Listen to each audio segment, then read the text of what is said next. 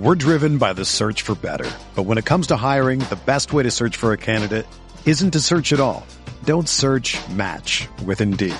Indeed is your matching and hiring platform with over 350 million global monthly visitors, according to Indeed data, and a matching engine that helps you find quality candidates fast. Ditch the busy work. Use Indeed for scheduling, screening, and messaging so you can connect with candidates faster. Leveraging over 140 million qualifications and preferences every day, Indeed's matching engine is constantly learning from your preferences, so the more you use Indeed, the better it gets.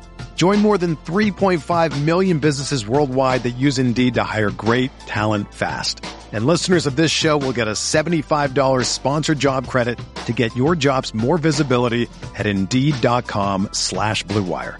Just go to Indeed.com slash BlueWire right now and support our show by saying that you heard about Indeed on this podcast. That's Indeed.com slash BlueWire. Terms and conditions apply. Need to hire? You need Indeed.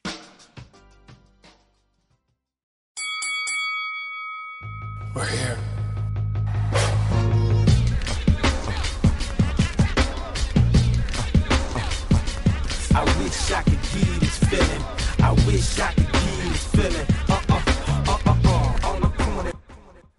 What up, everybody? Welcome to another episode of the Corner Podcast. Kel Dansby here with the old man Andreas Hale, back for another week of combat sports talk. This week, starting it off with MMA. We have UFC 283 coming up this weekend. Big pay per view for them. First pay per view of 2023. We have some announcements. If you haven't heard already, Jon Jones is back. We're going to talk about that. The UFC is going to have a new heavyweight champion. We're going to talk about why that is as well. But don't worry, we'll get to boxing and pro wrestling later on in the week. So you'll still get your fix on those combat sports. Make sure you guys listen to all three if you love all three sports. If not, listen anyway, learn something new. It's a fun week in combat sports this time around. But Dre, it's MMA for us today. And Francis Ngannou is no longer the heavyweight champ of the world for the UFC. Whose fault is this? the UFC's fault. I mean, that, that's pretty simple. Listen, uh, everybody knows the news now. Yep. Ngannou has been formally released. No uh, competition, no match. He's done. He's done with the organization. And I, I've said it a billion times. Like, I wouldn't let him fight. I wouldn't let him box. And, but that's the UFC's fault that that door was ever open in the first place because of Conor McGregor. Everybody's not Conor McGregor. No, but if you open the door, that means that means your rules aren't really your rules, right? You Yeah. can't say, "Oh, well, he can fight, but you can't." What's the reason? There's really no reason why Francis can't fight if Conor could. You could say he's a bigger star, but contractually, kind of got around that shit, so why can't Francis? I don't agree with the decision, but if that's what that man wants to do, that's what he wants to do. But furthermore, if uh everybody's probably heard the Helwani interview now where Francis talks about health insurance, Francis talks about representation, Francis talks about a an, a non-extension three fight deal. Like he talks about a lot of things that should happen in the UFC so they can't monopolize the market and fighters and their futures. And the UFC was having none of it. They didn't budge on anything. So No. the UFC is the UFC because of what they do, but this is 100% on the UFC.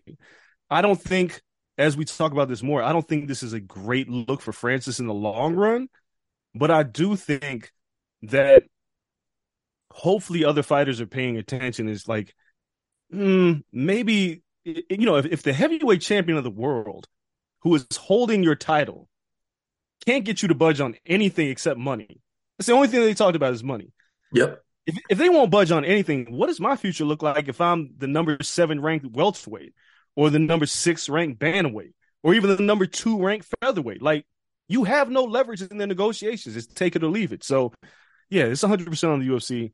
Uh, they they blew it. Here's the crazy thing. Last week we talked about Dana White and why the news wasn't such a big deal. Him slapping people, well, his wife.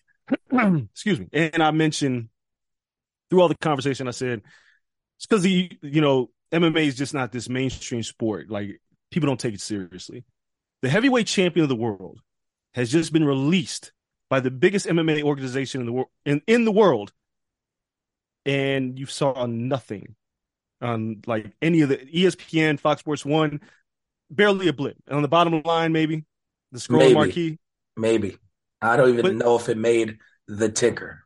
Yeah, it, like what? Like this is why it's not the big deal because who could take this shit seriously? You released your heavyweight champion of the world, released him. He didn't lose. Just wanted a new deal. That's crazy. I mean, I guess he wanted things the organization doesn't offer, right? Like it's possible, but they don't do it. Like we could it's possible to have universal health care. We see Canada have it. That don't mean we gonna have it. Right? So it, it's one of those things where it's like, yo, we don't do that. We do give out money. Like so if if you're looking at the books and saying you guys are making money hand over fist, I should have more money. I should be well paid. All right, we'll give you the dough. They were going to give him Lesnar money. Like, uh, That's for one fight. Like that. That dog. It, it's all right. So Jon Reed up for eight fights. And we'll get to Jon Yeah. in a second.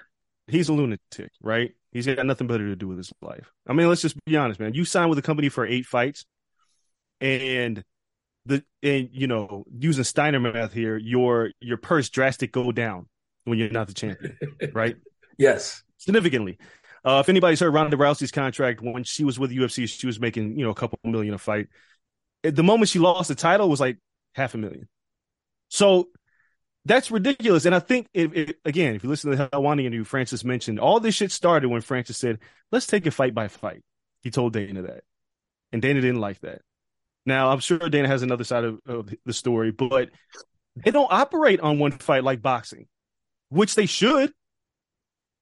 And as as a as a uh, as a footnote, the Ali Act is getting introduced in the Supreme Court again this year, and if it passes, all hell's going to break loose in the UFC because that'll get rid of the UFC title. That'll get sanctioned. Like there might be sanctioning bodies put in place. Like that'll it'll change everything. But as of right now, Francis said, "Hey, I want a one fight deal. You know, if this fight, then we should renegotiate. If I'm the champion, I should get more money. If it's a bigger fight, I should get more money."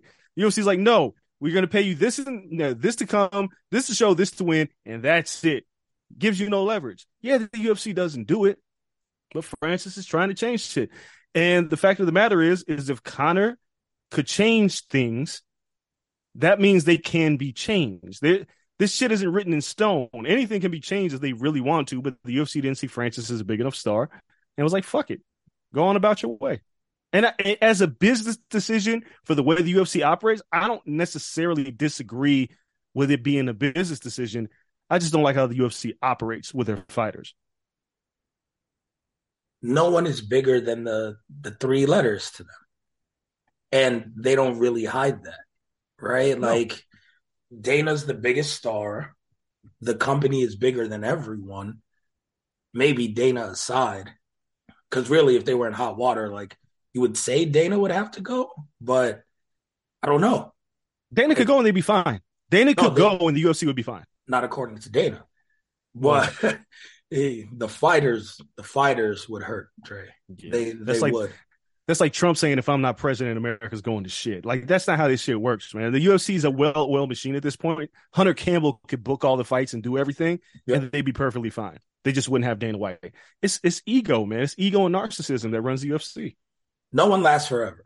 It's just the the end all be all of it. Like it's going to need someone else to run it eventually. You look at the greatest franchises in the NFL, kids are running this, right? Like the kids of prior owners and the Mara family, the Tisch family, because I'm a Giants fan. All these people, like it's been handed down to kids. Like I'm a Yankees fan. It's his Hal Steinbrenner's team now. You know, George is gone but the next man up and they run it however they want to run it. So yeah, there there's always someone new. The UFC just believes no matter who's running it, what it was built on is what it's going to maintain. And that is not healthcare for all fighters. That is not a fighters union. Like there's players unions in all other major sports promotions. Nope, we weren't built on that. We're not budget. So all of these things they're like, the only thing we'll budge on is money. And really, it's maintained the same percentage of revenue pretty much since the UFC is open. People said they underpaid fighters. Yeah, but then they bump up pay every now and then. But really, that's only because revenues have been bumping up. So fighters still probably get 12, 15%. Which even nothing. giving no, even giving and or offering Francis a deal with like eight mil per fight or for whatever fight if he keeps winning. I'm sure you can't knock it down, right? So it'd be like eight, 10 mil for as long as you had him. It's $30 million over three fights, let's say. He said he wanted to fight Jon Stipe again. And I forgot who else, but he had like three fights on lined Jon, up two fights with Jon and one with Steve. with Stipe. Like, cool. So like say you get roughly 30 mil from those three fights, like you're still probably within the 12, 15% payment share because you cut so many veterans, or if they've now aged out. Shogun Rua is going to be his last fight. He's the last Pride fighter left in the UFC. So the end of an era. Pride never died though. But you you pay vets more because they've been through more and they've been with your promotion more. You're just bringing in kids and Dana White contender series people to replace them. So they're they're never gonna.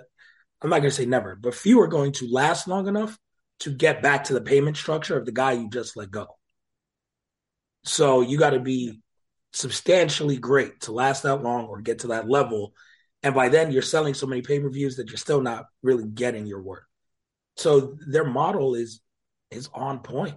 It just came down to Francis saying, one, do I want the money possibly to set my family for life, or can I get that elsewhere? And two, do I want the stage? Because you mentioned the UFC and MMA is so small and you barely see them releasing things. Other promotions are even smaller than that. For for all purpose. Listen, DJ is an amazing fighter. Demetrious Johnson, Mighty Mouse. Gone. Gone. He, I think he's been on one podcast or something, like in America. Gone in the overall scenery of sports. No no one cares where he is. You know, Pitbull is one of the best fighters in all of MMA. People argue that if you have, you know, Volkanovski on the top of the UFC pound for pound list, that Pitbull could beat Volkanovski. And, and you look at that, like he's arguably number one pound for pound fighter in the world.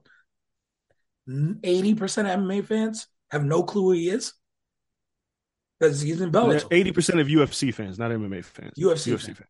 I mean, I would say the large bulk of fans, if you take them as a whole, quote unquote fans, people who pay and watch, 80% of 100 are UFC fans. Yeah, And 20% are overall MMA fans. So, yeah, okay, let's go 60% overall MMA fans have no clue who Pitbull is. So it, it's one of those things like you may not be seen again. So you want these fights with Tyson Fury, you want to box, you want to call out Deontay Wilder. You don't have the platform anymore. The longer you're out of the UFC. If he gets it right away, cool. But the longer you're out, the more diminishing your platform is. So it, it's it's one hell of a conundrum. Because I, I would say Francis didn't do anything wrong, but I'm not sure if Francis did the best thing for Francis. But he's gambling on himself. yeah. So He's like All 36, 37, right? Like the time to make money is now. It's just that's tough because you're you're going to be out of the the public eye for what it's worth. Like no next Black Panther movie for you, but Usman would be cast again. You know, like there's a lot of perks that come with being in the UFC. Yeah, yes and no. So, on one hand, the legacy Francis doesn't care about because that shit we care about. That doesn't feed Francis. Legacy is like the greatest heavyweight of all time.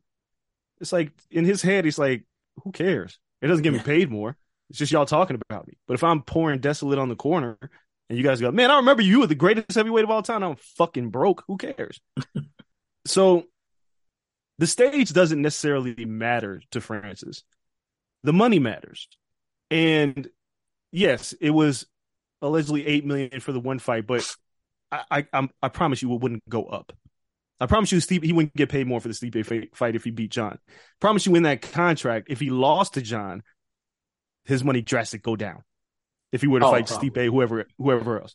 There is no there's no comfort, there's no flexibility, there's no independence, there's nothing. You're you're an athlete, right?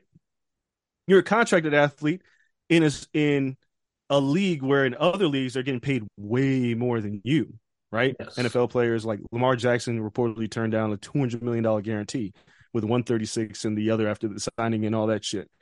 Two hundred million, Francis ain't getting that. I mean, he's not getting boxer money. He No, went to that not. Tyson Fury fight against Dillian Whyte, came in the ring afterwards, where all this, Yeah. like, I'm a box Tyson Fury started. And Tyson made 40 mil to fight Dillian Whyte. Yeah. So so Francis is looking at this and is like the the odds of winning an MMA fight are so much different than in boxing, right? Like you can get put in shit fights and still make a lot of money. In MMA, you could get put in a very difficult fight on a 15 and 15, right? Yeah. And then you lose and your leverage is gone. Like Outta they, here. they don't match you up light lightly. For fans, it sucks because we want to see Francis fight Jon Jones. For Francis, this doesn't suck because he's looking at it as I'm not getting any leverage, I'm not getting what I want. And if he if what he's saying is true, some boxing promoters have reached out to him. Now he believes in himself. I don't believe in Francis when it comes to boxing. I think Francis gets smoked by Deontay Wilder. I think what Francis is forgetting, and and I don't know who to blame this on. I, I guess I'll place the blame on Francis. The heavyweight division is fucking healthy right now in boxing Oh, yeah. and uh, everybody's chasing Tyson, Usyk, these belts. Joshua wants to fight Wilder. Like Joe Joyce is hanging around. If any of them fought Francis and Ngannou, it doesn't get them any closer to a world title. None of them.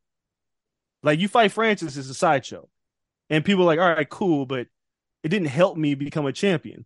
Might get you paid, but I also think Francis is drastically overshooting how big of a star he is. Yes. Like he's not that big of a draw. No. If I I don't want to say if I was Francis, but there's a part of me that wishes that Francis could have negotiated like a two fight deal. Because if you beat up Jon Jones, let's just say he fought Jon and beat him up. Funny enough, he said he it sounded like he said he wouldn't be ready for the March fight regardless because he's still rehabbing that knee. Yep. Even yet still, if he were to fight Jon Jones, and I I know that this is I'm I'm hypo, I'm hypothesizing here, but I think they offered Francis to fight with Jon. They said Jon's going to fight regardless. Is he going to be with you or without you? And Francis like, "Fuck it, it'll be without me." And they probably offered him less to fight somebody other than Jon upon his return, and he would probably get stripped of the title and all that shit. But I wish that Francis would have taken a two fight deal, fought Jon, and maybe fought him in a rematch. Now, if you beat Jon Jones twice and you head out into the, the market, you're a bigger star. You have more leverage. Mhm. But Francis just won the title back against Stipe and beat Cyril basically on one knee. And that doesn't necessarily make you a huge star, right? It, it's just the way it is. No, that highlight reel is great, though. Yeah, But but, I mean, a about highlight, a highlight reel is a highlight reel. It's like who gives a shit? Like it doesn't give you enough leverage as a star when you want to step into the world of boxing.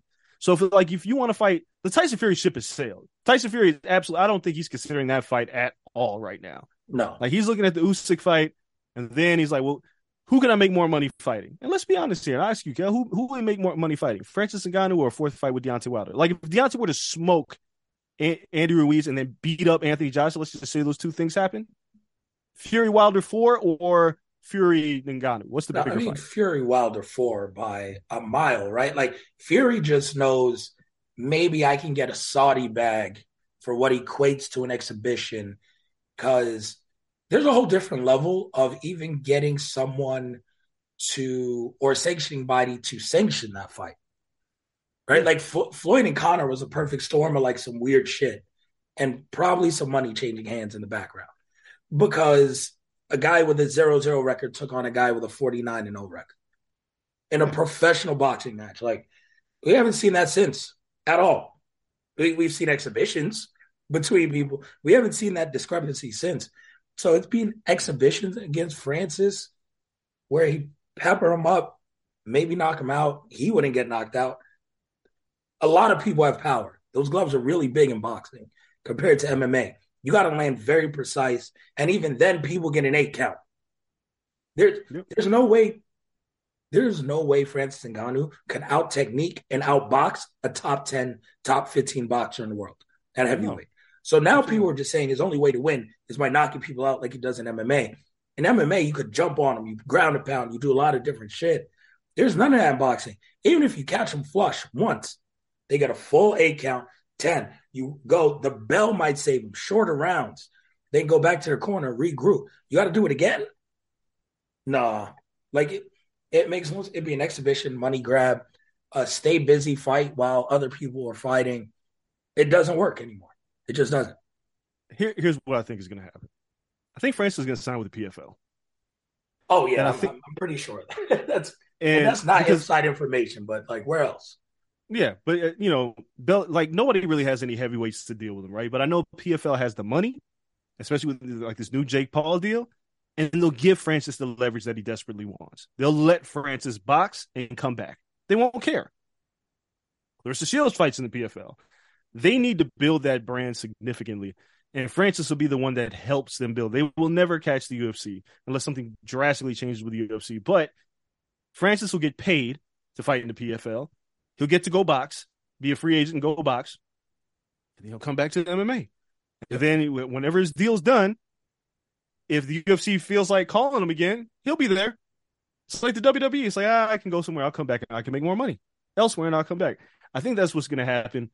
Bellator could put out an offer, but I, I figure Francis is like, what, what, am I gonna do? Fight fucking Ryan Bader? Like, mm, I'll probably kill that little man. You know, if Ryan Bader beats Fedor, it doesn't really help Ryan Bader that much. But I, I do know they'll offer him the platform. You could fight on CBS, which is kind of a big deal. If they could figure that out with CBS and Showtime and basically say, okay, Francis, you can fight this fight in Bellator. And then here comes PBC and it's like, all right, you could fight Andy Ruiz, wherever the fuck you want to fight. Like, and we'll pay you a boatload of money. I think he'll get paid. I think he'll he'll do well. I just wish that he could have had more leverage by beating Jon Jones first and then going to the negotiation tables like I beat the best fighter in the world. I deserve this money. Yeah. I want to change the game. You have so exponentially stands, more leverage if you beat. Yeah. As it stands right now, I hate it for both. I hate it for both sides. I hate how the UFC dealt with him, and I hate that Francis kind of going out into the wild, thinking he's a bigger star than he is.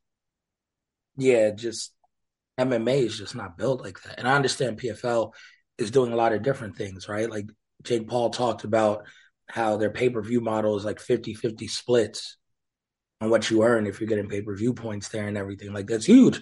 If you can sell like a Jake Paul, and we'll see what and how that looks when he gets to MMA and who they match him up with. Like Jake Paul can't fight Dillon Danis in MMA. No, he's losing. Like that's like yeah. people say whatever the hell they want about Dillon Danis. Once it hits the ground, it's over. Uh, who knows if Dillon can even get on the ground? We saw that man striking. I mean, I guess you got to stuff a take that. I, it's a tree, but like I don't, I don't even know how you match people up in MMA compared to boxing because you got to give him like a novice, like a zero and zero person. Like, there's no more CM Punks. I, I, I don't know. It's a flawed experiment. CM Punk would have been better off boxing than MMA. Maybe he could have yeah, lasted a fight or two. You got a smoke. He would have got smoked in boxing. You saw that man's hands. I don't know. He like he would have got killed. Him versus Gib before Gib got good. Yeah, like, I mean, it's it, it's tough. Like for, oh, for Punk, it would have been tough sledding. But but yeah. I'm not talking I about put him in there with Salt Papi or someone like crazy with hands. But Damn, Salt Papi. Salt Papi got hands, by the way. Salt Papi is the truth. Um, yeah, no, I, it's hard to find these people in MMA. Like, what novices are just in MMA? Oh, they they'll find somebody in the gym somewhere. They, they can go to Extreme Couture right now and pull a guy out and be like, "You want to fight Jake Paul?" Yeah, but even some of those motherfuckers are really good. Yeah, but I mean, look, it is what it is. I mean, Jake, Jake, Jake will figure it out. He's fine. Francis is the one we got to worry about right now. Like Francis is the guy who's he's gone. He's gone. He he told the UFC, "Fuck you," and I'm out. And Dana, you know, Dana immediately retorts to what he usually retorts to. He's scared to fight. He don't want to fight nobody. That's a lie. as soon as you saw on, that man. quote, you were like, "What?" Yeah, like, get the fuck out of here. Like, come on, man. Like, Francis just fought. He fought Stipe twice. He fought Cyril Gane. He fought Derek Lewis. He fought. He beat up on Curtis Blaydes. Like, who does Francis not want to fight? Jon Jones. He definitely wants to fight Jon Jones. So who's left? Stop lying, Dana. The money was like the the deal wasn't the deal that Francis wanted, and now you guys let him go. Let him go, and I just hope that the market for heavyweights opens up a little bit more. We could see some heavyweights go to PFL or one or wherever. So Francis can have somebody to fight because that's the biggest challenge in MMA is to find somebody to fight that people go, oh, that's a good fight. There's nobody out there right now for Francis to fight. No, it's it goes to Bellator. Maybe you can get like It's Bader. That's it. Bader. He's the champ. Like he's fighting Fedor next month. I, I'm really thinking Fedor is going to win that. Like I, I don't know. MMA Fedor got smoked the last time he fought. I don't think much is going to change. he did. I don't know. MMA has weird storylines, so maybe, maybe that could happen. Um, but yeah, it's it's Bader. I don't know who PFL has in their heavyweight division, but I would argue he runs through everyone there. There's no argument. And if there's a tournament, it's an easy mill in the everybody. pocket. Yeah, Well, he Plus ain't doing favorite no defense. tournament. Francis signs. He's fi- he's signing a deal where he's going to pay a buttload of money to fight one fight at a time. He ain't in no goddamn tournament. He's no, absolutely not. Uh, we'll see, man. We'll see. But now the heavyweight division's back to being open again, and now we got a fight in March with the return of Jon. Jon Bones Jones versus Cyril Gane. what did I tell you? What did I tell you? What's I told crazy you this is- fight was going to happen. The only thing you missed is you missed it by two weeks. Yep. Because you said London, because Gane is from France. You sell a ton of tickets. Two weeks. You were two weeks away from a perfect prediction. When I was like, there's so many other people to fight. Like Curtis Blaydes is there. All this stuff. What are you talking about? Cyril Gane? No. Right on, right on the money. So it's Cyril Gane and headlining here at T-Mobile. First, we could talk about how T-Mobile broke the story and not anyone Oh else. They started putting up the graphics outside of T-Mobile and went crazy viral. That, Dana's that- just like T-Mobile dropped the ball on that. like between th- that that is wild because not T-Mobile and the UFC somebody somebody's head had to roll for that one. That that wasn't just that's not your average mistake because somebody had to send the graphic and then somebody's like, "Ooh, let's just test this on the Las Vegas Strip and hope nobody notices." Like, what the fuck are you doing? But I guess that's how we're announcing fights now. All right, I thought it was a Photoshop job at first. Like, this got to be Photoshop. And then I saw the video and I was like, from two different angles. I was like, you got to be kidding me. I was like, they really did that. Really jumped the gun. I go, oh well. Um, no, yeah, it's it's one of those things where it's good to have that part of the UFC drama behind us. Like, when will Jon fight? Will he fight again? This does not guarantee he makes it to that fight. No, not at all. You know my opinion of Jon Jones in Las Vegas. Yeah, you got to keep him keep him away. This never ends well. I don't know how they put him back here. hey, the motherfucker's got to weigh in in New Mexico, right? Like he can't even do the weigh in in Vegas. Like he's got to stay his ass wherever he's at until the until the fight. He has to he has to get off the helicopter like Charlotte did at WrestleMania and then go straight to the ring. Like That's what Jon's got. He got to stay away from Vegas, man. and then bounce right after. Don't Oh, yeah. no hotel, no party. There's no after party. nah, no hell no, No, like everyone does the sponsored after parties. dog. Will- no, it'll be sponsored by like pay you. Cocaine Bear. It'll be sponsored by Cocaine Bear, the movie and shit. we will pay you to leave the club. How much? How much the club paying you to party? I'm gonna Yeah, double that to take your ass home, Jon. What home? Mm-mm, Don't don't mm-mm. Don't pass go. Don't collect two hundred dollars. Nothing. Go home. Cause yeah, there's no way, no way Jon Jones does anything besides show up, weigh in, fight, go home. Yep. Because everything else is a risk with Jon Jones in Las Vegas. That being said, I think he wins. Francis out wrestled Cyril with one knee and a very shaky wrestling background. Yep. Jon Jones at 205 has better wrestling skills. He's not going to forget how to wrestle as a heavyweight. That's a lot more weight to throw around. If Jon is smart, he will not stand with a kickboxer and he will take him down, wrestle him, and submit him because Jon has a very unique set of skills. Old Jon Jones was very stubborn and always said, I'm going to beat you at your game. Let's not do this. You've been out too long. Go in there, You know, th- use your game, get the win. yeah, this is a very winnable fight for Jon, but it's also a difficult fight. The reason they didn't go with Curtis Blaydes is Curtis Blaydes is much bigger and is a, a tremendous wrestler, and Jon doesn't need to deal with that. Uh, you could put anybody else on this list, and it, it's not as appealing as Cyril Gane. I know the Stipe fight had been lingering for a while. My assumption is that they couldn't come to a deal because Stipe just wanted a different contract for the Jon fight. I'm I'm pretty certain no insider. I didn't talk to anybody, but I'm pretty certain they offered Stipe the fight, and Stipe was like, "On this contract, fuck you." Yeah, and they, they, moved on. Like there ain't no, no way. Nope. But Ciryl, him versus Jon is is a great matchup because, like you mentioned, it's the kickboxer. Well, the kickboxer's got dynamite in his hands and feet. Yep. Jon hasn't fought in three years, which will be the intriguing storyline about this fight. You move up a whole new weight class with a whole new body. You haven't fought in three years. You're kind of out of your depending on how you look at it, you're out of your physical prime in a sense, like you're entering your mid 30s, but in MMA it's always different. Yeah. But for you to be to challenge Ciryl Gane, it's a it's a tough fight. And I wouldn't be surprised if Jon got knocked out. Like it wouldn't surprise me one bit. If Ciryl smoked Jon, I'd be like, eh, that's how it goes. I think Jon's gonna win. As you mentioned, I think the wrestling's too much. I think Jon in a bigger weight class with a threat you know, he's got like it's not Dominick Reyes who I think Jon thought he beat. It's not like Thiago Santos who Jon thought he beat. I think Jon's looking at Ciryl Gane is like, this motherfucker's tough. And if he's got his back against the wall, that's when Jon's kind of at his best. So he's not stagnant. He's not complacent. He's trying to become the heavyweight champion of the world. So I think he'll win this fight. But it's a hell of a matchup. It's the, it's the matchup that makes the most sense. T-Mobile will be rocking that week.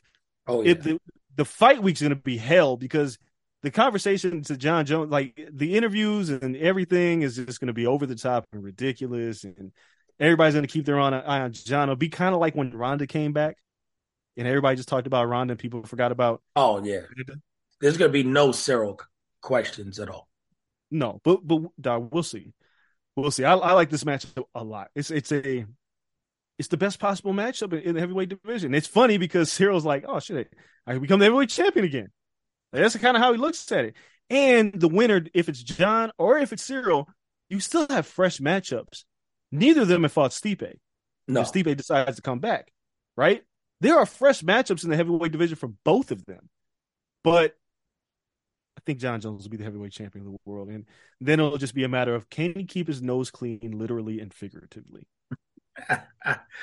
uh, easier said than done. And again, the uh, the hardest part is for the UFC side of it.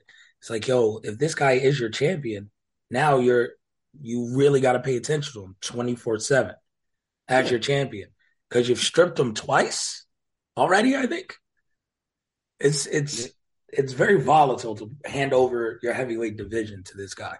Give him an eight fight contract. Do not know his record. Like out of the octagon, you don't you don't remember any of it. So it'll be interesting to see how that all plays out.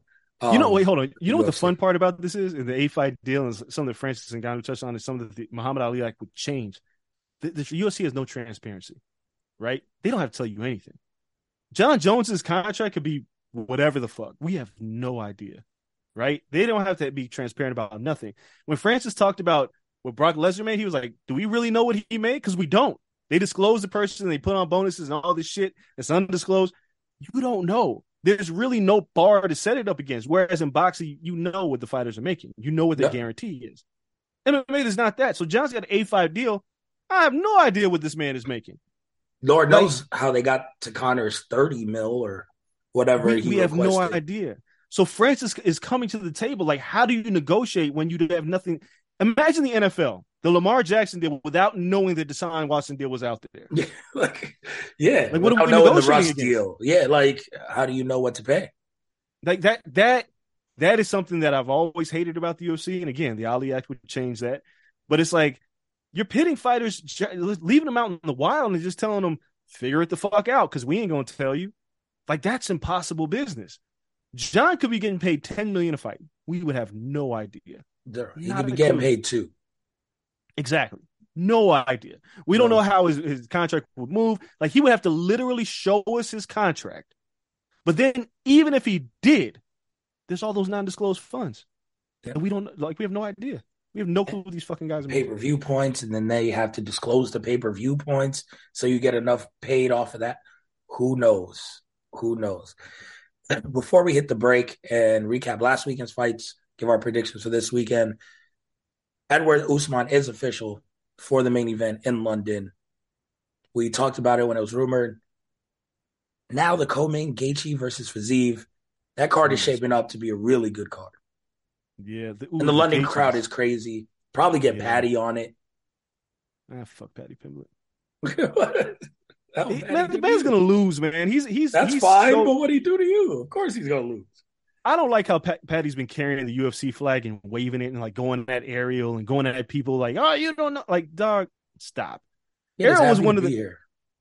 Ariel was one of the first people to champion Paddy Pimblett, and the Yeah. man turned on him because everybody become a bootlegger for Dana White once they sign with the company. They just become bootleggers. So fuck Paddy Pimblett, man. And he's not that good. Let's just be real. He's just not that good. Anyway, Fiziev versus Gaethje though, fucking banger. That's Oh, crazy. Because Fiziev is really good, right? And we got to find out, like, yeah, what's left with Justin Gaethje? Is he still the same guy? Because he's gonna get hit. There's no doubt about that. Does he react to the, these punches and kicks the same? Does he still mow down the competition? That's for a co-main event. That's a tremendous and a violent fight, and it's frustrating because then you the rest of the card goes, "Fuck!" There goes our bonus. Yeah. no, you know what's getting the bonus. And mm-hmm. that that's gonna be an amazing main event. But you know who getting the bonus.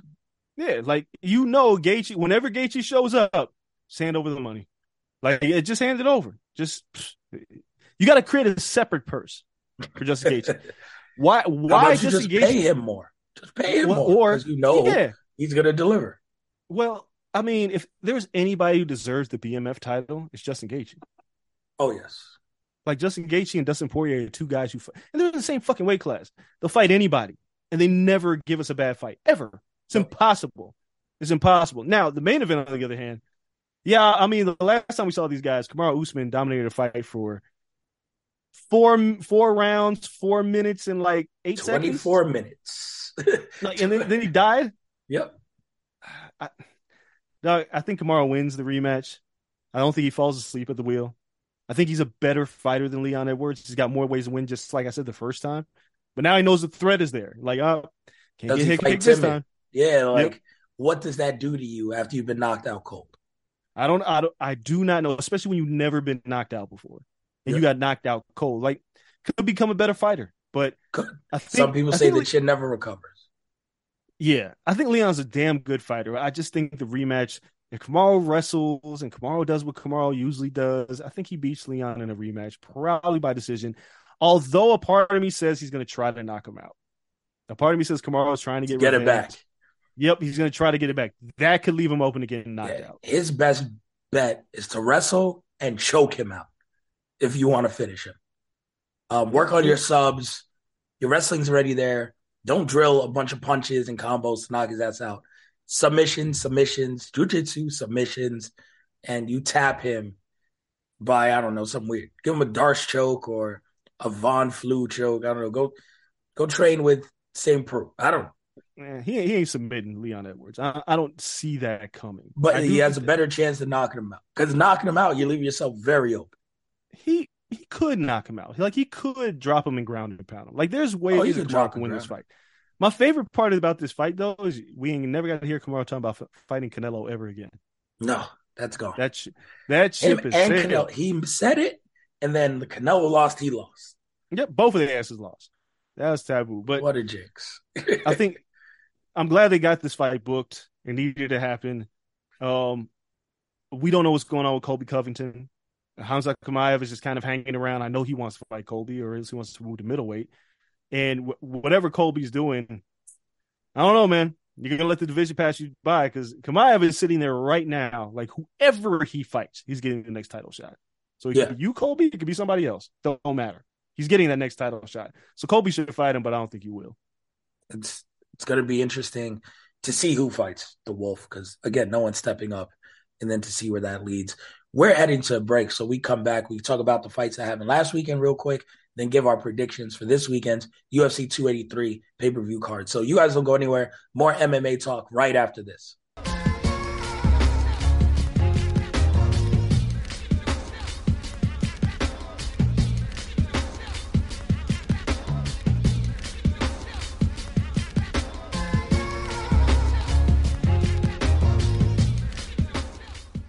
All right, everybody, we are back. Let's close this out with some combat sports, MMA, UFC last weekend, Strickland versus Imavov, main event.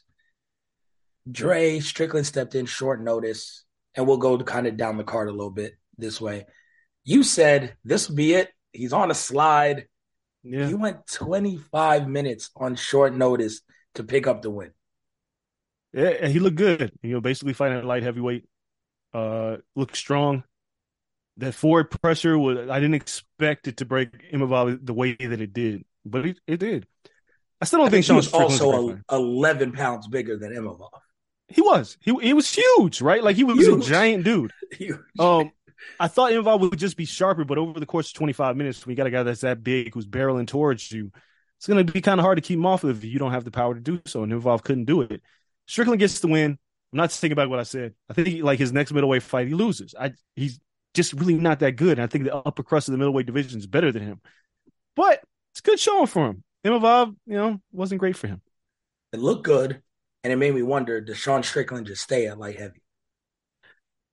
Because you Ooh, looked way better at light heavy than you have at middle.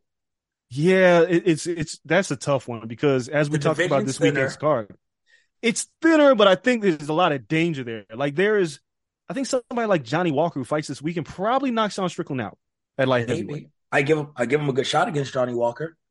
But Walker's not even in the top ten in light heavyweight, whereas Strickland's like seven as a middleweight. Yeah, but I give him a shot against him. Uh Jamal Hill, like probably knocks him out, but I don't know. I give him a shot there. Like I, we seen what happened to him against the upper crust of the middleweight division. I think he can run it back several times. He's beating none of them, none of the top three Yep. there. You're probably right. I mean, it, look, it's really up to Sean Strickland. But regardless, fuck Sean Strickland because he's an idiot, right? Like, did you see his interview with with Ariel where he talked about Yeah. being a beta? And then you know the stuff we talked about black skin is like thick. Like, man, I need Sean to shut the fuck up. And no, I don't. Keep his mask ain't slipping. He just ain't wearing one. Yeah, Like, he he was just, a bona fide douchebag. It is what it is. just him. Um, Dan Ige got the win that he needed by KO on Saturday. Keeps Jesus, it That was a rolling. knockout. Whew. And good statement by him. He needed that win. Huna fought before him. He lost Well- by TKO. Yeah. We're on an eight fight losing streak for guest on the corner podcast. So maybe we needed this week to reset. So we, we Yeah. we're starting kind of cleansing our our our luck for our guest on the show. I don't even want to tell our next guest how how many like I don't like I don't even share that information. It's like mm, break the streak. it. It's been like two months since we had a guest that won a fight. Shit. been a while. And then Umar Nurmagomedov, first Yeah, round knockout. That he's good. He it ain't gonna be long for he gets the title shot. It won't be long. He might get one before the end of the year. The way this guy's rolling. They're just dominating all of those weight classes. Yeah, Like if you're 135 to 155, run yeah. because they're all all coming. So it, it's it's going to be a wild year, but great, great for him. Great showing there. Now moving on to two, 283 this weekend. The card is not that great, but I get it. It's in Brazil, giving the crowds a lot of people they know, recognize. I think that's really smart. Going into this, the undercard fight that intrigues me most, Shogun, who I mentioned it earlier, the last active Pride fighter in the UFC, like Pride Japan. Yeah, yeah. I mean, Jesus, man. He's on a two fight losing streak. It's fight 42 for him. Yeah, it, it's crazy because he's still young- younger than Glover Teixeira, right? Like, yes, like He Glover's is. He's 41. Yeah, he's He's fighting a 26 year old, though. That's not great. No, it's not great. I mean, I I don't even know Potieria. Like, I have no idea how good this guy is. Uh, Me either. But he's I didn't do any 26. prep for this. Yeah, that's all I know. That's all That's I all I need know. to know. So it's But- like, uh, I don't know. It's not many people get to leave with their hand raised. Many people No. leave battered, bloody, and the gloves on the on the canvas. You know what? you know, like looking at this card though, you know, obviously the undercard. I think whenever they do a UFC in Brazil, you know, remember when you play like Street Fighter Two and you fought Blanka, and it would be like Brazil when like they would say that. that's how they should have it all the time. But I look at this card and I'm like, the, Don't, the one don't make me do a social media edit right now. I'm, I'm gonna go find that sound. Yes, find- find that sound. All when right. you pick Blanka, it should it, and it says Brazil. I always loved how I said it. It should What- be when you see that on ESPN MMA in the next two days, just know it stemmed from this conversation. Yep, flag me. Uh, but the, the fight on this prelim that I'm surprised isn't on the ESPN ABC prelims is Terrence McKinney. McKinney's fighting on the early prelims. The guy's like, he's a maniac. He- like, I don't, I, I get it because the Brazil people, the Brazil guys are, are all fighting on the ABC prelims, but Terrence McKinney needs the limelight because that dude fights. He never has a bad fight. He kills people or be, Yeah. he, he be killed. Been a guest on the podcast before. I don't I don't get it. He's fighting Ismael Bonfim and he should be higher up on this card, but whatever. Don't miss him. If you if you're watching this card, do not miss Terrence McKinney. No, always must watch. And then what do we have here? First fight main card: Paul Craig versus Johnny Walker. You know, here's the that funny thing about aforementioned. Johnny Walker. This is a funny. This is funny because you know who Paul Craig beat? The guy who's in the main event. He's the last person to beat Jamal Hill. He did. He's opening the card. Jamal Hill's like arm was all out. He tried beating Paul Craig with a, a limp arm. Yeah, I but that said, I love this fight because if Dynamite Johnny Walker sho- shows up, he can knock out Paul Craig. But if he slips just for a minute, Paul's going to submit him. I'm going to pick Craig by submission, but I think, I think this is going to be a really good fight. Uh, both of them need. You used to love Johnny Walker, I did, but he Johnny Walker has a- shit. he has a lot of lapses in his his uh, octagon IQ. He has a lot of lapses, and if he you can't afford to have a lapse to somebody like Paul Craig who could knock you out or submit you. And Craig kind of needs this win because he's coming off a loss to Volkan Oezdemir. And he and he's looking up at the top of the car and he's like, I just beat that guy who's fighting for the title. I think Paul Craig squeezes this one out, but uh, this could be just a really good fight because both these guys they like to strike. They're, they're good at submissions, even though Craig is better on the ground than Johnny Walker. I think Paul Craig just has a little bit more dimensions to his game to get the W. Next up, Lauren Murphy versus Jessica Andrade. Bye, Lauren. That's that quick. Yeah, Jessica Andrade. One, she has the most swag out of any fighter in the UFC. She's always swagged out. Love the way she dresses. Love the the, the cut is always fresh. Jessica Andrade just shows up like she's coming to kick ass every time, and that strength is hard to match, man. So Lauren Murphy, I feel like has been around forever in the game. A true vet. Only five losses. I feel like she's been around so long. Like, yo, you only got five losses. You're doing well for yourself. But 39 years old. It's time. Yeah, Jessica Andrade is still just 31. She's Yeah. entering her prime. Nah, yeah. Sorry, Lauren.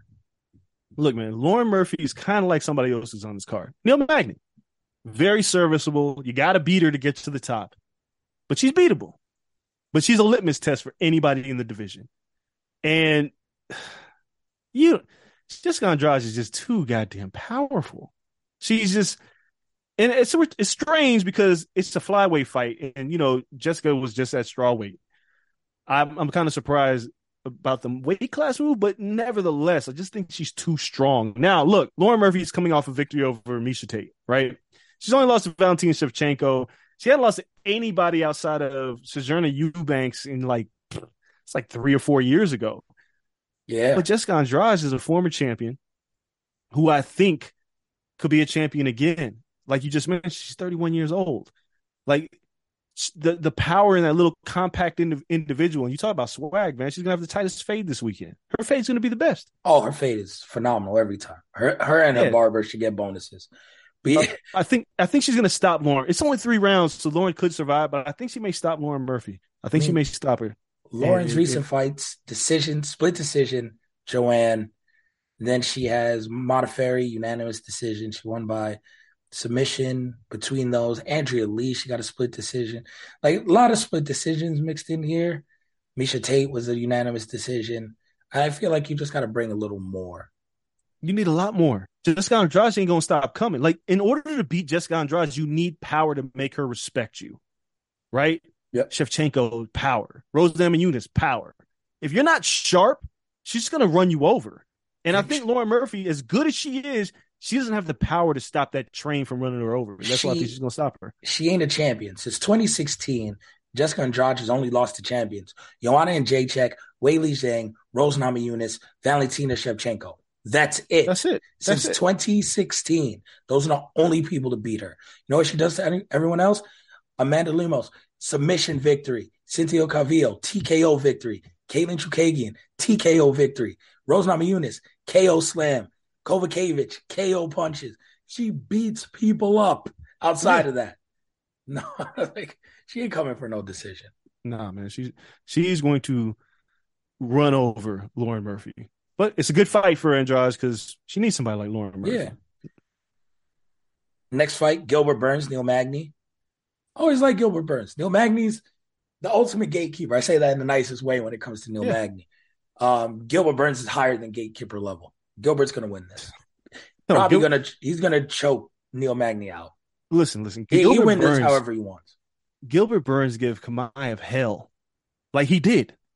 Like a lot of people were like, man, how good is Chimaev? And Gilbert Burns gave him hell in that fight. Neil Magny doesn't have the power to keep Gilbert Burns off of him. He's long, he's rangy, he's disciplined. But Gilbert Burns is like a lawnmower. Stocky, big, strong, powerful, can take a punch. Lost to Kamaru, lost to Chimaev. Ain't no shame in that. Neil Magny, he might stop Neil Magny. Again, that's the guy. And, and it's it's a weird fight because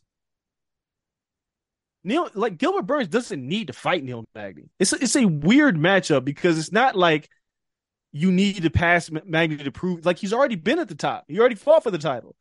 So this is just a fight to to get Brazil to get see some blood. So Gilbert Burns is going to stop Neil Magny. Yeah, hundred percent. I'm going sub. I can see it anyway. any any way he wants, he can get that stoppage. Real quick, this came in right now while we're recording. Co-main for 285 with Jon Jones main eventing is Shevchenko versus Alexa Grasso. Damn, Alexa. It's funny. Alexa didn't even want this fight. Do you remember post fight interview? She was just like, "I might need one more," you know. Yeah. And it's like, fuck, you really don't want to fight her? Yeah. Well, here it is. It is, and it's crazy because that means no O'Malley co-main. Um, but I don't know what happens there. Like, is O'Malley too big to co-main now? Like, do they have to go main pay-per-view buys? If it's him Cejudo, like, can that even be a, a co-main? No, absolutely not. Absolutely not. It has to main event a card, right? So Well, well, you know, it could be a co-main. It could be a co-main. Like uh, on a card like this, it could be a co-main. whatever Cejudo wants to come back for, though, he left because of money. They're gonna pay him more to come back. You might have to justify it with that being a main event. Well, you know, what's funny though. Do, do they have to pay Cejudo more? I think Cejudo sat on the bench and they realized, like, fuck, man, I'm broke. I got to come back and fight. And the UFC's like, same deal. Here you go. The like, division I got better. The division Yeah, it- got better. We'll talk about that the next fight on this card. Yeah. Cejudo didn't leave, and the UFC was like, "Ah, fuck, what are we gonna do without Henry Cejudo?" They was like, "All right, bye, motherfucker." And then now he's he's been sitting around talking shit for like how many years now? Two. Three. He's been chill with Tyson. I know it's Like, been a you- while. You've been sitting on the bench all this time, and now it's like you overvalued yourself because we all knew you weren't done. We knew you were coming back. You know who else knew you weren't weren't done? The UFC. Dana Hunter Campbell. They have the con. They have the contract, and they just changed the date on the contract, the year. Same deal, buddy. So I don't think he's to get paid a ton more.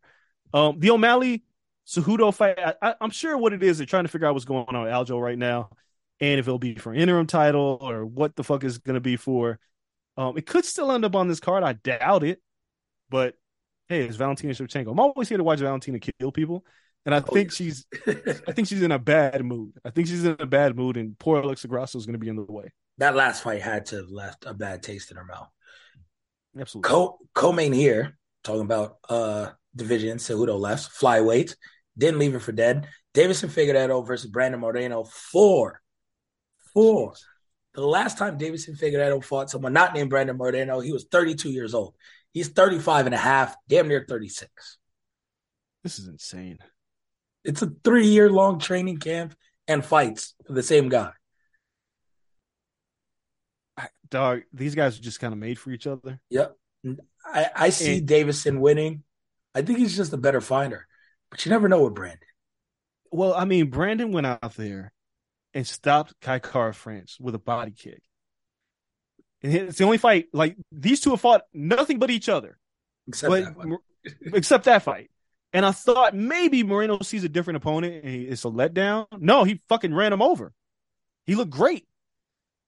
But I think Deiveson, and now that he's got his weight under control, I think, I think this this fourth fight, I think we're having another barn burner. Um, I'm gonna pick Figgy. I'm not terribly confident in that choice because I think I just the way Moreno looked in that last fight, I was like, man, he looks really fucking good. And it's hard to break down this fight because it's the same breakdown I've had for like the last three times they fought each other. Scramble striking, um, pressure.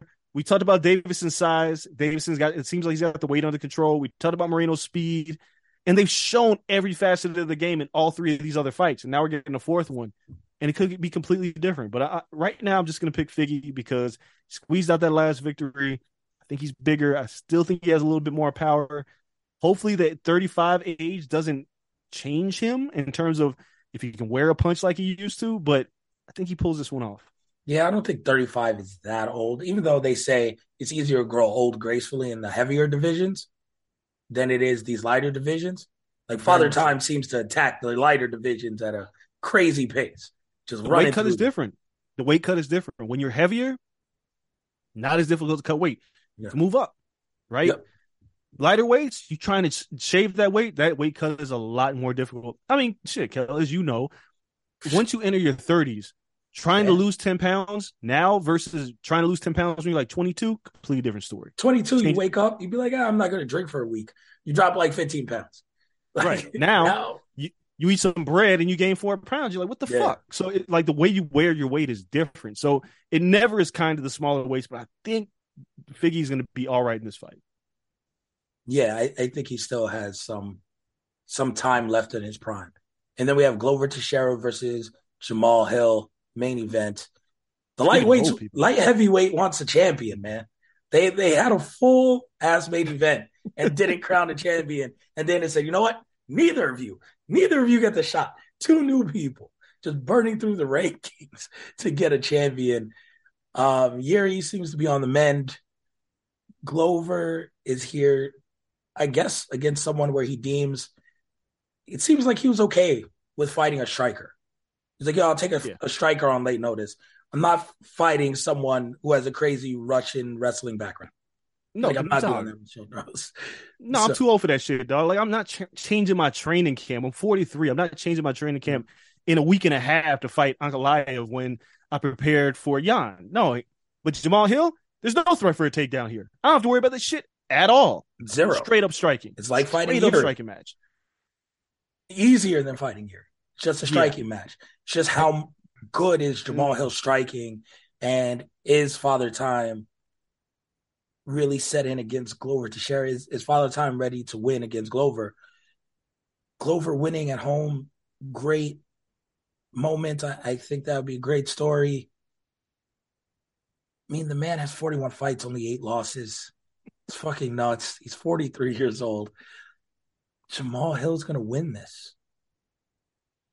Jamal Hill, first time we talked to him, um, I interviewed him at Dana White Contender Series, but we talked to him on the show. He was very open about one, he was here to fight Jon Jones and be the first man to defeat Jon Jones, but to do so, he studied Jon ever since he got into sport, since he wanted to do it. It was all about beating Jon Jones, all about studying Jon Jones. His striking, everything he does is very similar. He just doesn't have the wrestling background, but the way he fights, the handout, everything is a mimic of Jon Jones. He must have watched the Glover Jon fight a million times in his life. There's something to that for me. It's he has a different blueprint because he's tried to be Jon to beat Jon for so long. And Glover, there's a lot fighting in Brazil, a lot of pressure, a lot of other shit. It's supposed to be the storybook. I think Jamal Hill gets the, the knockout. Give me a second round knockout, Jamal Hill. God, this, I've been going back and forth on this fight as I do with all Glover fights because I'm just waiting for Father Time to say, "Hey, man, fuck you, you're done." And I picked Glover to beat Yuri, and damn near happened. And Yuri choked him out. What the fuck? One of the craziest finishes fight of the year last year. 43 year old in a fight of the year, right? That's insane. Glover's got a couple things going for him against Jamal Hill. Power. Power never leaves Glover Teixeira. Just doesn't. He's old, but that that no matter how much he slows down, he'll still have power. But the other thing, which will be the biggest factor, if Glover finds a way to get this fight to the mat, it is over. That's it. I don't think Jamal Hill is good enough on the ground to deal with Glover Teixeira's pressure. Because Jamal Hill's rarely on the ground. The last time he was on the ground, I believe, where he spent a, a lot of time on the ground was Paul Craig, and he got knocked out after he almost got submitted. Glover's got a chin still as well, right? He took a lot of shit from Yuri. Like he a took a lot, lot, of, of damage. A lot. It, it was a it was a lot. I I don't know, man. The longer the fight goes, I'm starting to favor Jamal Hill. Strange to say because you know the, he's not the veteran. He's not used to 25 minute fights. But I think Glover's old, and I think if Glover's going to get the job done, he's got to do it in two. Because if not, that means he spent a lot of energy like he did with Yuri, and he has nothing left in the later rounds, which means those takedown attempts become a lot slower. The entry is a lot slower. Your hands start to come down. You don't want to do that with Jamal Hill. I don't think Jamal. Hill's as powerful as Yuri, but I think as a fight wears on, the opportunities to stop somebody are going to be there. You saw what he did to Thiago Santos. Jamal Hill just annihilated him in the fourth round. I'm going to pick, oh, God. I'm going to pick Glover. This might be my last time picking Glover. This might be his last time fighting. I'm going to pick Glover by second round submission. I think he's going to find a way to get this fight to the mat and beat him. But man, if it goes any longer than that, it's going to be. I don't think he'll last past the third round with Jamal Hill. If he can't get the job done, he he starts the tires show a little wear and tear. Jamal Hill's going to jump on him and beat the shit out of him. He's got to get him out of there early. See, I think his gas tank's better than Jamal's. I think Jamal got to win in the first two because it goes longer than that, I, I, think Glover's gas tank, like we saw against Yuri, that was the fifth round he got so, and he almost knocked out Yuri in the fourth. Yuri was almost dead, gone. They were dead, dead tired late in the oh. third. Jamal doesn't even have that gas tank to get that long. Well, here, here's the if thing. it gets here's to the, the third, it's Glover's world, and he's in hell. If if the fight gets to the third round, in my mind, it means that that Glover wasn't able to execute. That's why I feel like it gets to the third round. With Yuri, the threat of the striking was such a danger that we all underestimated Yuri's ground game. We all, and like rightfully so, like we never saw him on the ground. We all underestimated his ability to get up in his ground game. And Glover was just out of gas at that point. He got submitted because he was tired. He didn't get submitted because a better jiu-jitsu practitioner beat him. I think if Jamal Hill's hanging around the third match, it means he dealt with everything Glover had and he's still hanging here. Yep. That that's why I think if, if if we get past two rounds, I think Jamal Hill is going to look. I don't want to look like Adesanya and Pereira in a sense, but if the guy's here, he's still deadly. Jamal I think every the speed will still be there, the power will be there. Glover is the one who will drastically slow down as the fight progresses. But I'm picking. I think Glover's. I think he has a good shot at getting him out there in two. Like his top, his top control is very heavy too. So we'll see. We'll see. True, but I'm a true 50-50 fight. It's yeah. it's a toss up. Going to be a good card, leading to more good cards to come. Because again, we talked about Jon Jones. We talked about, I mean, two pay per views in March. Like you go from Jon Jones de- or debut at heavyweight and return to the UFC to kick off March, and then two weeks later you're in London for a rematch of, of one of the most just exciting and out of the blue finishes we've seen in a UFC title fight. Like the London crowd is always nuts. The UFC is rolling into this year, and there's still so much more to come. There's so many more exciting matchups. So many. I mean, next month we have a champ champ battle, and and, that's yeah, why I do. I almost forgot. Yes, we do. Islam versus Volkanovski. No clue who I'm picking there yet. So I I want to go Islam. I don't even know. Volk is a beast. So it's so many good matchups. That's why Dana can tell people, yo, you want money or you want to walk? Yeah. Because he has plenty of options. It's one hell of a time to be a fan of MMA. We'll see how this all plays out In the meantime, though, we appreciate you all for listening. Make sure you check out our boxing and pro wrestling shows still to come this week, Thursday and Friday, respectively. We appreciate you all. Make sure you guys follow us on social media at Corner Podcast underscore Twitter, Corner Club for Life on Instagram, Corner Podcast on YouTube, revamping our social media process as we speak. So you guys are going to get tons of clips, tons of interview clips, all that stuff out all the time, constantly pushing on social media. I'm this close to finishing that. You probably get a couple clips from this one. got everything looking right. So thank you guys for bearing with us. Share those as you see them. We appreciate you all. Can't wait to start 2023 on a better note and get the podcast really ramped up and taken to the next level. We appreciate you all. Until next time, we're out. Peace. Everyone is talking about magnesium. It's all you hear about. But why? What do we know about magnesium? Well, magnesium is the number one mineral that 75% of Americans are deficient in. If you are a woman over 35, magnesium will help you rediscover balance, energy, and vitality. Magnesium supports more than 300 enzymatic reactions in your body, including those involved in hormonal balance. From functional medicine doctors to mental well-being and female hormone experts, we all know that magnesium is the one mineral to improve all aspects of well-being and health. But which one? Magnesium Breakthrough from Bioptimizers, the trusted choice recommended by leading experts with seven best absorbed forms of magnesium to ensure your body receives the support it needs for overall well-being. Go to bioptimizers.com slash balance today and use code BALANCE10 for 10% off. Support your journey to wellness at B-I-O-P-T-I-M-I-Z-E-R-S dot com forward slash balance. Magnesium Breakthrough from Bioptimizers, your foundation to optimal health and vitality.